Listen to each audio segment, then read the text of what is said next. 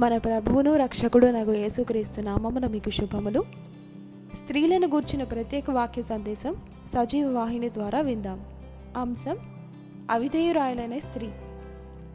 సుబుద్ధి గల భార్య దేవుని దానము అని సామెతల గ్రంథం పంతొమ్మిదవ అధ్యాయంలోని పద్నాలుగవ వచనంలో మనం గమనించవచ్చు.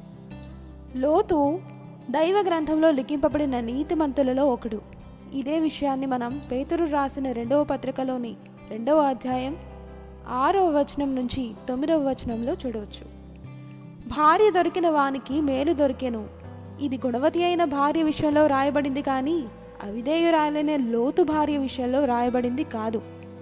ఈమె పేరు గ్రంథంలో ఎక్కడా పేర్కొనబడలేదు. కానీ నీతిమంతుడైన భర్తకు దొరికిన అవిధేయురాలిగా అనామకురాలిగా అందరి హృదయాలలో చిరస్థాయిగా నిలిచిపోయింది.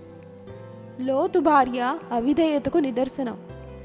మన ప్రభు అయిన యేసుక్రీస్తు ఒక సందర్భంలో తన శిష్యులతో మాట్లాడుతూ లోతు భార్యను జ్ఞాపకము చేసుకొనుడి అని చెప్పాడు. లూకాసు వార్తలోని పదిహేడవ అధ్యాయంలోని ముప్పై రెండవ వచనంలో ఇదే విషయాన్ని మనం గమనించవచ్చు. అంతగా ఆమె గుర్తింపబడడానికి కారణం ఆమెలోని మంచితనం గొప్పతనం కాదు. అవిధేయత నిర్లక్ష్య వైఖరి మాత్రమే గుర్తింపులోనికి తెచ్చింది. సారా లాంటి ఉత్తమరాలితో సంబంధ బాంధవ్యాలు కలిగి ఉండి కూడా ఆమెలోని ఉత్తమ గుణాలను అలవర్చుకోలేకపోయింది. ఆతిథ్యమిచ్చుటలో ఆసక్తి గల స్త్రీ అయిన సారా దేవదూతలకు సైతం గొప్ప విందు చేసింది. లోతు భార్య మాత్రం ఇందుకు విరుద్ధం. అందుకే వీరి గృహాన్ని మనుష్య రూపంలో సందర్శించడానికి వచ్చిన దూతలు వెలుపలని రాత్రి గడుపుతామని కోరారు. గుణవతి అయిన భార్య చీకటిలోనే లేచి తన ఇంటి వారికి భోజనం సిద్ధపరచును అని సామెతల గ్రంథంలోని ముప్పై ఒకటవ అధ్యాయంలోని పదిహేనవ వచనం చెప్తోంది. కానీ లోతు భార్యను గమనిస్తే ఆమె స్వేచ్ఛను కోరుకున్న స్త్రీ గనుక ఆమె ఇంటి వారిని గాని అతిథి అభ్యాగతులకు గాని మర్యాద చేయదు.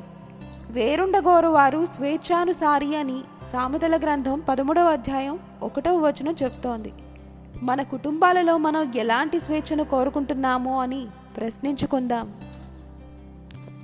సోదోమో కొమోరాలు దేవుని దృష్టిలో పాపముతో నిండిన పట్టణాలు. ఇదే విషయాన్ని మనం ఆది కాండంలోని పదమూడవ అధ్యాయం పదమూడవ వచనంలో గమనించవచ్చు. కానీ లోతు కుటుంబం దృష్టికి మాత్రం అవి యహోవ తోట వలెను ఐగుప్తు వలె నీళ్ళు పారు పట్టణాల వలె తోచాయి. అందుకే దేవుడు పాపపు పట్టణమైన సొదోమను మొత్తదల్చినప్పుడు నీతిమంతుడైన లోతును జ్ఞాపకం చేసుకున్నాడు. దీనికి కారణం వేరొకటి కూడా ఉంది. అబ్రహాము తన కుమారుడైన లోతు నివసించే పట్టణాన్ని గురించి దేవుని నుండి వాగ్దానం పొందాడు. లోతు కనీసం తన కుటుంబానన్నా సరిదిద్దుకుని ఉండొచ్చని తలంచి కనీసం పది మంది నీతిమంతులున్న ఆ పట్టణాన్ని కాపాడమని వేడుకున్నాడు. ఆది కాండంలోని పంతొమ్మిదవ అధ్యాయం ఇరవై రెండవ వచనంలో ఇదే విషయాన్ని మనం గమనించవచ్చు. లోతు నీతిని అబ్రహాముకిచ్చిన మాటను గుర్తు చేసుకున్న దేవుడు పాపపు పట్టణాన్ని విడచి తాను చూపు దిశగా పొమ్మని తన దూతల ద్వారా ఆజ్ఞాపించాడు. లోకాశలకు లోనైన ఆ కుటుంబం ఆ పట్టణాన్ని ఆస్తిపాస్తులను విడవడానికి ససేమేరే ఇష్టపడలేదు. బలవంతం మీద బయటకు రప్పించబడ్డారు. అలాగే మనం కూడా మనలను అంటిపెట్టుకుని ఉన్న పాపాలను విడవాలంటే ఎంతో బాధపడ్ ప్రతి పురుషుని అభివృద్ధి వెనుక ఒక స్త్రీ హస్తం ఉంటుంది. పురుషుని అధోగతి పాలు చేసేది కూడా స్త్రీమూర్తే.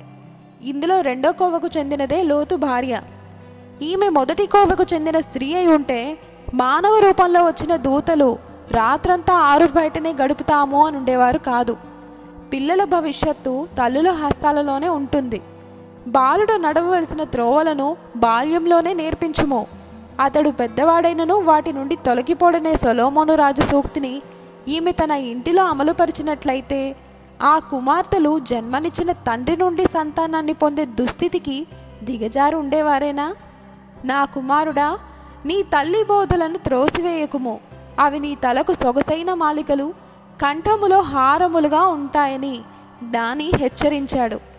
అటు భర్త మర్యాదను కాపాడలేదు ఇటు పిల్లలకు మార్గదర్శకంగా లేని లోతు భార్య తన స్వంత విషయంలో దేవునికి విధేయత చూపక వెనుదిరిగి చూడవద్దు అనే హెచ్చరికను నిర్లక్ష్యం చేసి ఉప్పు స్తంభంగా మారిపోయింది.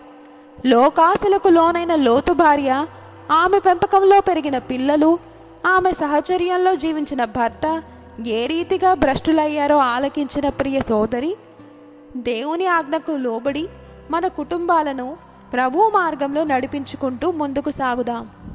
థ్యాంక్ యూ దేవుడు మిమ్మల్ని ఆశీర్వదించునుగాక. ఆమెన్